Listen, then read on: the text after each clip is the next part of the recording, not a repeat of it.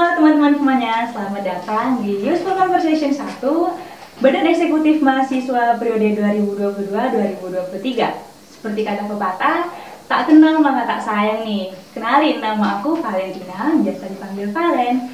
Nah, teman-teman, untuk topik kita hari ini tuh sangat bermanfaat Yaitu mengenai running with one period BEM dan DPM periode 2022-2023 sesuai dengan tema yang udah aku bacain, tentunya kita akan kedatangan bintang tamu yang spesial nih, yaitu pengurus dari DPM dan juga dari BEM nih. Kalian pada penasaran nggak sih siapa bintang tamunya? Langsung aja ya, kita sambut ada Kak Fala dan Kak Risang. Halo, Halo Kak Fala dan Kak Risang. Oke, mungkin kita langsung aja nih biar semua eh, nggak uh, penasaran lagi, kita langsung ajak kenalan aja ya. Dimulai dari Kak Risang dulu nih. Halo Kak Risang. Halo. Mungkin langsung kenalan aja nih Kak.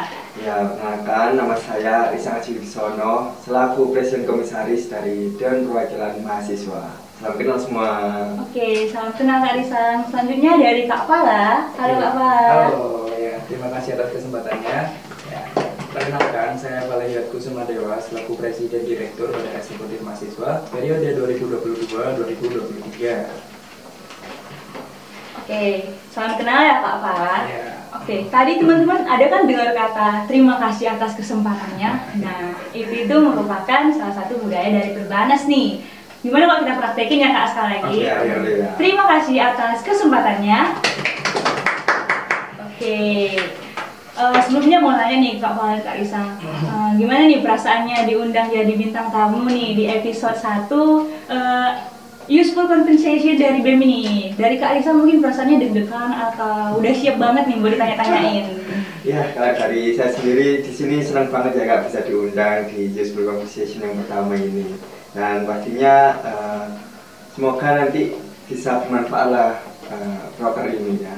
Oke, kalau dari Kak Fala perasaannya gimana nih? Oh, perasaan tentunya luar biasa juga karena kita sebagai narasumber yang pertama juga ya di episode pertama Yuskon ini Kak ya semoga juga bermanfaat lah untuk pertemuan kita hari ini. Oke, okay, baik. Terima kasih Kak Valen Kak Risan. Selanjutnya kan udah semangat nih Kak Valen Kak Risan.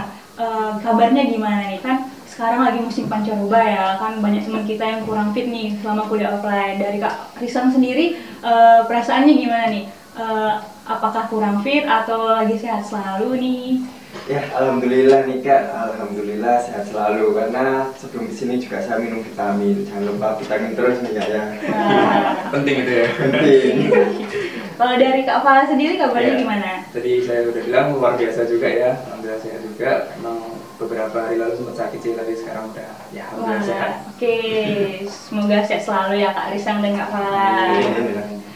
Oke, aku mau nanya nih, kan hari ini kan harinya hari Jumat nih, tentunya hari masih tergolong hari kuliah. Dari Kak Risa dan Kak Fala ada kelas nggak tadi pagi atau memang langsung dari rumah itu langsung ke tempat podcast ini? Dari Kak Fala sendiri gimana? Ya, kebetulan hari ini langsung ke acara podcast ini karena memang Jumat saya spesialkan untuk hari libur ya, biar nggak kepikiran kelas. Jadi kita butuh waktu di mana satu hari itu buat istirahat, buat ngerjain tugas dan sebagainya macamnya. Seperti itu kak. Dan kalau Kak Risang nih dia mungkin ada acara tadi atau langsung ke sini?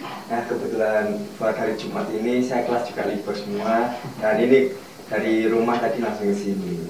Oke, berarti sengaja ya dikosongin hari Jumatnya ya. buat acara podcast ini. Udah semangat nih kayaknya Kak Pala dan Kak Risang buat ditanya-tanya ini.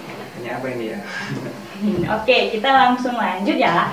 Tadi kan Kak Pala dan Kak Risang nih uh, kuliah ya di hari Kamis Senin sampai Kamis dan Jumat hmm. sengaja dikosongin. Nah, kesibukan Kak Fala dan Kak Risa nih selain kuliah dan berorganisasi tentunya kan merupakan pengurus dari BEM dan DPM nih. Hmm. Nah, kesibukannya selain kuliah dan berorganisasi itu apa aja? Terus kan sekarang kuliah offline, kemarin kan kalau yang sebelumnya kuliahnya online. Perasaannya itu ada nggak sih kak vibes-nya yang berubah dari yang awalnya kita kuliah offline, online, nah sekarang jadi offline? Mungkin dari Kak Risa bisa jelasin nggak sih? Ya untuk uh, gimana apa rasanya perkuliahan online ke offline. offline ya. Kalau untuk kuliah online ke offline ini pastinya juga banyak perubahan ya kak. Di awal kita juga bisa dibilang karena pandemi kita apa-apa ketemu lewat zoom. Nah sekarang ini pada offline dan kita bisa ketemu langsung kayak gini ya ngobrol secara langsung juga. Nah uh, terkait kegiatan saya untuk cuma ada perkuliahan dan organisasi juga tentunya. Jadi untuk mengelolanya juga bisa dibilang masih tergolong mudah karena tidak ada kesibukan yang lain. Oke, dari Kak Fala sendiri gimana? Ya, sama seperti rekan Lisan, di mana untuk sementara ini saya ikut uh, organisasi BEM dan kesibukan saya juga perkuliahan Kak, seperti itu. Kalau perasaannya Kak Fala, selama dari yang online ini kan awalnya online, jadi offline nih tiba-tiba, vibe-nya ada yang beda nggak? Kalau vibe menurut saya nggak usah ditanyakan lagi ya, karena emang benar-benar kita itu kayak uh, dikurung ya di rumah ya, dan kita di sini benar-benar wah bahagia sekali gitu ketemu Kak Valen, dan Kak Lisan secara langsung di sini, gitu Kak. Oke, berarti lebih enak kuliah offline dong ya. Pasti, Dari yang iya, kalau online kan pasti. kita banyak alasan nih, Hmm. jaringannya nggak stabil, atau kameranya itu. off. Oke, tadi di awal perkenalan kan udah dijelasin nih kalau Kak Risang ini adalah presiden komisaris dan Kak Fala ini presiden direktur. Tentunya udah berbaur lah secara nggak langsung ke organisasi. Nah, menurut Kak Fala dan Kak Risang nih, apa sih pengertian dari berorganisasi itu sendiri? Mungkin dari Kak Fala dulu nih bisa Oke. jawab. Ya baik. Ya, organisasi sendiri itu adalah sebagai wadah ya, di mana wadah tersebut untuk orang-orang eh, atau sekumpulan orang-orang ya yang memiliki tujuan bersama. Itu biasanya juga digabung dengan visi misi. Oke, dan untuk keorganisasiannya sendiri itu sebagai pengurusnya, jadi yang mengurus organisasi tersebut gitu. Jadi kesimpulannya eh, menurut saya ya organisasi itu adalah kelompok orang yang diatur untuk bekerja sama untuk mencapai tujuan bersama seperti itu kan. Oke, kalau dari Kak Risa nih gimana arti berorganisasi? Oke, kalau organisasi menurut saya nih, ya, organisasi ini adalah sekumpulan orang yang memiliki tujuan bersama untuk mencapai tujuan tertentu tersebut. Nah, di situ nanti dalam organisasi ini pastinya ada seorang pemimpin. Nah, pemimpin ini yang mengkoordinasikan anggota-anggotanya untuk mencapai tujuan tersebut itu, Kak. Wah, oke. Jadi gitu ya, Kak. Menurut apalagi Kak Risa arti berorganisasi. Nah, kan baru berapa bulan nih kita jalani periode ini. Pastinya kakak Kak Fala dan Kak Arisa ini baru diberi amanah lah ibaratnya. Nah, gimana sih rasanya diberi amanah menjadi presiden komisaris, presiden direktur. Terus kan eh, di periode Kak Arisa dan Kak ini kan termasuk periode peralihan nih dari yang awalnya online jadi offline. Eh, ada nggak sih suka dukanya ketika menjalani eh, beberapa bulan periode ini gitu? Mungkin dari Kak Arisa dulu nih bisa jawab. Oke, buat eh, gimana rasanya jadi presiden komisaris ya? Mungkin awal-awal saya merasa kayak nggak bela diri, kayak takut ini nanti bisa diatur apa enggak. Nah, tapi selama periode berjalan juga, eh, untungnya dari anggota-anggota juga bisa dikoordinasikan dengan baik. Itu juga membantu saya agar bisa mencapai tujuan tersebut. Nah, untuk periode online ke offline ini ya, kalau menurut saya eh, yang sebelumnya kita kan eh, ketemunya ya lewat Zoom. Nah sekarang kita kalau ada program kerja kita bisa langsung ketemu, ketemuan, terus eh, kita menanggapi masalah itu bisa lebih cepat karena dia bisa ketemu tersebut gitu kan. Kalau dari Kak Fala gimana tanggapannya? Ya untuk pertama sih mungkin pasti kaget ya karena emang sebelum-sebelumnya ya apalagi eh, di organisasi yang kiranya itu besar juga ya legislatif dan eksekutif ya pertama emang saya merasa juga kurang percaya diri oh, kok tiba-tiba langsung dijadikan seorang pemimpin gitu ya tapi di sisi lain saya juga eh, orang yang beramanah juga dan tanggung jawab. Jadi orang-orang juga mempercayakan eh, posisi tersebut kepada saya. Jadi juga disupport dengan anggota-anggota yang benar-benar bisa diajak kerjasama juga. Ya eh, seperti tujuan organisasi tadi ya untuk mencapai tujuan bersama seperti itu. Ya untuk peralihan eh, off online ke off- offline. Ya untuk peralihan online ke offline itu suka dan seperti yang dibilang dari rekan Karisang tadi lebih efektif ketika menanggulangi masa sesuatu mas- masalah yang ada di hadapan kita gitu ya. Jadi komunikasi juga nggak miskom seperti yang online kemarin terus waktu rapat-rapat juga enak seperti itu kak. Oke, berarti eh, lebih belum terasa lah ya eh, dukanya masih suka Iya. soalnya masih awal periode ini. Semoga sampai akhir periode sukanya lebih banyak daripada dukanya Iya. nih. Nah, ngomong-ngomong nih Kak, kan mengingat nih dari teman-teman ini pasti masih ada mungkin dari yang dengar podcast kita ini nggak cuma dari anak perbanas nih, banyak yang belum tahu nih DPM dan BEM di perbanas itu apa sih? Terus apa sih yang membedakan eh, dari DPM dan BEM yang ada di kampus lain nih? Keistimewaan dari di kampus kita itu apa gitu? Mungkin dari Kak Fahri jelasin terlebih dahulu. ya untuk badan eksekutif mahasiswa di Universitas Hayamuruk sendiri ini itu eh, memiliki tugas ya di mana selaku perencana pelaksana dan koordinator organisasi eh, kemahasiswaan yang ada di Universitas Hayamuruk Perbanas Surabaya seperti itu dan untuk yang menjadi spesial juga mungkin kita menyebutnya pengurusnya itu mengenai sistem perusahaan ya Ya, betul. ya di mana kita se- eh, rekan Rizal selaku presiden komisaris dan saya presiden direktur dan nanti menyesuaikan dengan kebutuhan organisasi tersebut seperti itu kak Oke, kok dari Kak Risan gimana nih? Ya kalau untuk dan perwakilan mahasiswa sendiri nih Kak, eh, kalau menurut pemahaman saya yang di Universitas yang merupakan Surabaya dan juga universitas lain ini eh, tugasnya kurang lebih sama, yaitu mencari aspirasi tentang mahasiswa tentang persoalan-persoalan yang ada di kampus ini bagaimana dan juga kita juga eh, kurang lebihnya sama-sama membawahi dari badan mahasiswa tersebut. Mungkin untuk eh, selebihnya dari dan mahasiswa seperti itu. Oke, nah buat teman-teman yang masih mau tahu nih tentang DPM dan juga BEM bisa kunjungi media sosialnya kita. Nanti di akhir ada sesinya ya disampaikan nih. di follow ya Oke, kita lanjut nih. Tadi kan udah ngomong nih masalah bedanya DPM dan BEM dengan kampus lain. Sekarang nih pasti teman-teman masih bingung nih. Tadi kan ada disebutkan eh, strukturnya itu sistemnya perusahaan. Ya, Nah, betul. pasti mereka masih nanya eh, gimana sih sistem kepengurusan kalau misalnya nganutnya sistem perusahaannya. Hmm. Mungkin dari Kak Risan dulu bisa jelasin nggak sih sistem kepengurusan yang bersifat perusahaan ini tuh gimana gitu? Oke, kalau untuk sistem perusahaan yang di DPM ini kak, maksud perusahaan itu eh, kita itu dari pengurus-pengurusnya itu namanya kayak komisaris-komisaris. Nah, dari dan mahasiswa itu ada presiden komisaris dan juga jajaran eh, komisaris-komisaris yang lain. Nah, untuk kami sendiri bagaimana? Ya, dari Kak Fala gimana? Ini juga disebutkan ya pimpinan teratas itu adalah presiden komisaris. Nah nanti pengurus bawahnya juga oleh jajaran komisaris ya langsung. Ya. Nah untuk di web sendiri juga di bawah atas komisaris-komisaris tersebut, di mana sebutannya saya selaku presiden direktur. Nah di dalam presiden direktur juga memiliki wakil, di mana eh, wakil ini juga bertugas mendapatkan mandat dari presiden direktur. Lalu ada uh, sekretaris dan bendahara yang menanggulangi sekretaris soal kesekretariatan dan bendahara soal keuangan gitu. Nah di bawah ini juga ada apa per direktur ya. Uh, dia ada direktur penjaminan mutu, terus ada direktur pengembangan organisasi dan prestasi, lalu ada uh, direktur kominfo komunikasi dan informasi. Oke, di mana direktur ini juga uh, membawahi departemen Ya, Direktur Penjaminan Mutu ini membawahi Departemen eh, TKO atau Tata Kelola Kesekretariatan dan TKO Tata Kelola eh, Kebendaraan serta Departemen Audit Kak. Nah, untuk pengembangan organisasi dan investasi ini atau bisa kita sebut dengan POP ya. Nah, ini eh, ada Departemen SO atau Seni dan Olahraga, lalu ada Departemen eh, Pengembangan Keilmuan dan Prestasi dan ada Departemen eh, apa namanya? Ayo, Ayo, apa? Lagi. ada departemen eh, ya, penalaran dan agama lalu ada kominfo eh, komunikasi dan informasi dan membawahi departemen eh, humas dan publikasi. Nah untuk di periode ini juga terkhusus ya karena kita ini transisi dari eh, Mulai. STIE Oh, STIE iya, ya STIE ke universitas.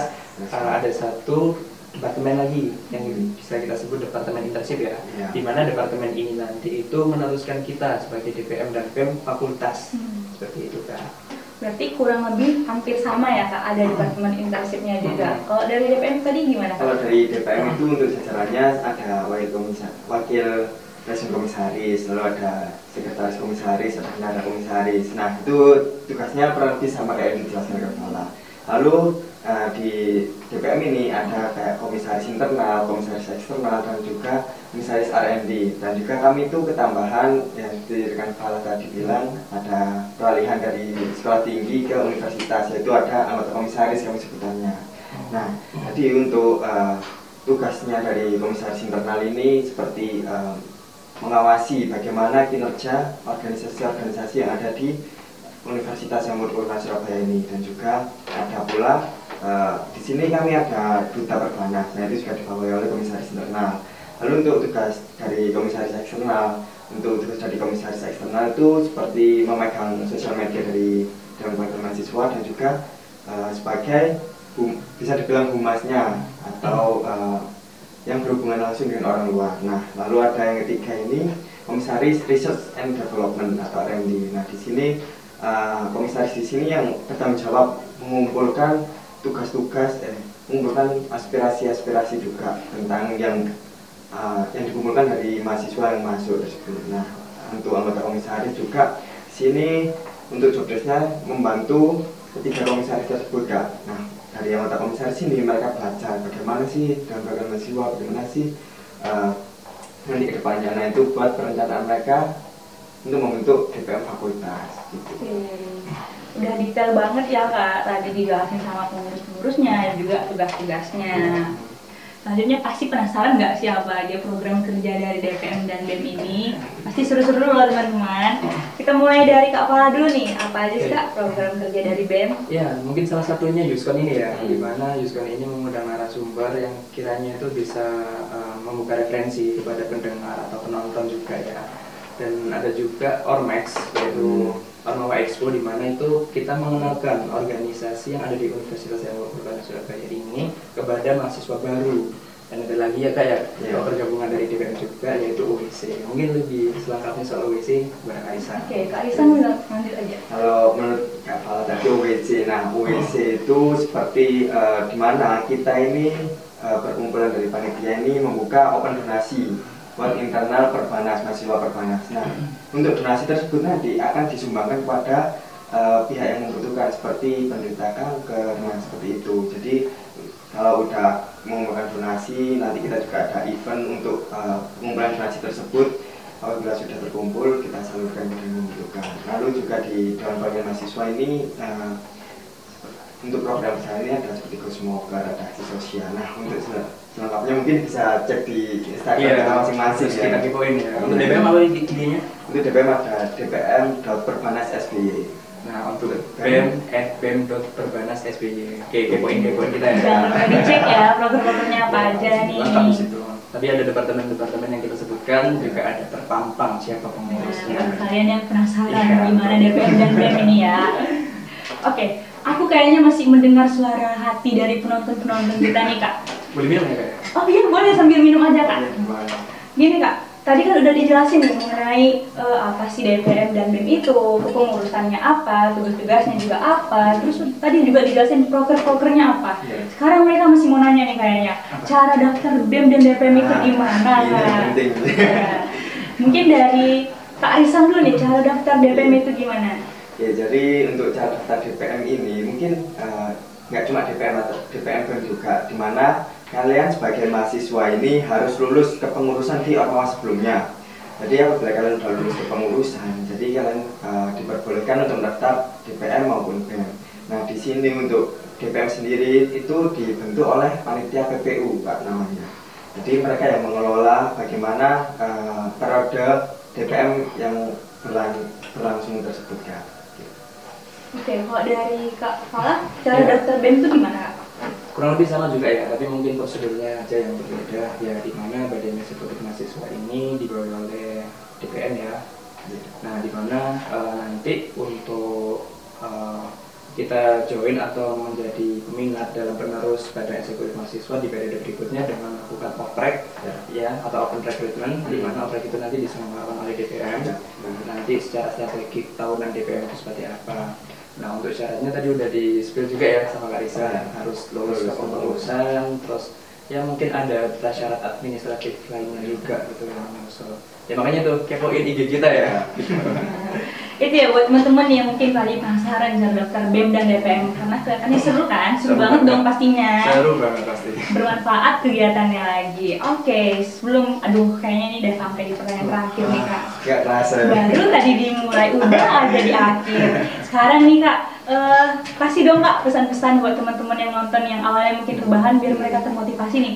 Apa sih tips and trick buat kuliah offline itu lebih produktif? Karena kan ditambah lagi organisasi sekarang kegiatannya lagi padat-padatnya ya hmm. sekarang. Biar mereka tuh kayak nggak jenuh gitu loh. Mungkin dari kak Fala dulu nih ngasih tips and triknya ya tips-tips untuk menjadi apa ya yang lebih produktif ya dalam semua kegiatan. Apalagi kita juga suwi banget ya ya uh, kita harus perlu bisa memanajemen waktu. Nah salah satunya kita ada benefit di dalam organisasi itu kita harus bisa mengontrol waktu kita. Nah, kalau saya secara pribadi itu dari segi prioritas, hmm. oleh di mana segi prioritas itu ada agenda mana yang perlu saya kerjakan terlebih dahulu dan saya laksanakan terlebih dahulu. Itu. Jadi untuk agenda-agenda berikutnya itu juga akan menyesuaikan tergantung prioritas uh, menurut saya itu kak oke mungkin dari kak Arisan ada tips lagi Oke, uh, dari saya, saya setuju sama yang Pak tadi tentang manajemen itu sangat penting sih buat kita bagaimana produktif di periode sekarang atau masa sekarang. Nah, kalau tambahan dari saya, ini uh, kita harus ya bisa mencari teman-teman yang memberikan pengaruh positif buat kita atau bisa dibilang lingkungan kita harus yang membawa aura positif juga. Nah, apabila lingkungan kita juga mendukung, pasti kita gak bakal malas-malasan tuh. Oh iya ini harus dikerjakan. Nah, dari situ mungkin bisa tumbuh kesadaran harus lebih produktif lagi dan tidak pernah malas-malasan seperti itu. Oke, bah keren sekali ya tips endingnya. Karena kan sekarang nih banyak nih yang hobinya scroll TikTok, perubahan. Semoga ya termotivasi nih buat lebih rajin ngerjain tugas, juga ikut organisasinya lebih semangat. Oke, sepertinya itu dulu ya kak, kak Prism dan kak Apalah nih. Aduh sampai saya nih jadi kayak gimana gitu dari akhir aja banyak banget ya informasi yang bermanfaat kita dapatkan untuk podcast kita kali ini. Nah, mungkin semoga aja teman-teman yang nonton ini yang awalnya rebahan langsung kayak termotivasi, langsung pengen ikut BEM atau DPM nih. Langsung kayak uh, juga bersemangat, gitu ya? uh, ke trigger buat pengen ikut BEM atau DPM. Juga harus termotivasi juga nih, harus terdorong buat uh, melakukan hal-hal produktif positif lainnya. Kayak ngerjain tugas atau ikut organisasi yang seperti tadi saya sudah jelaskan. Mungkin segitu aja dulu apa dan Karisang. Terima kasih atas waktunya dan sampai jumpa di podcast episode 2 Badan Eksekutif Perbanas Surabaya periode 2022-2023. Dadah, selamat pagi.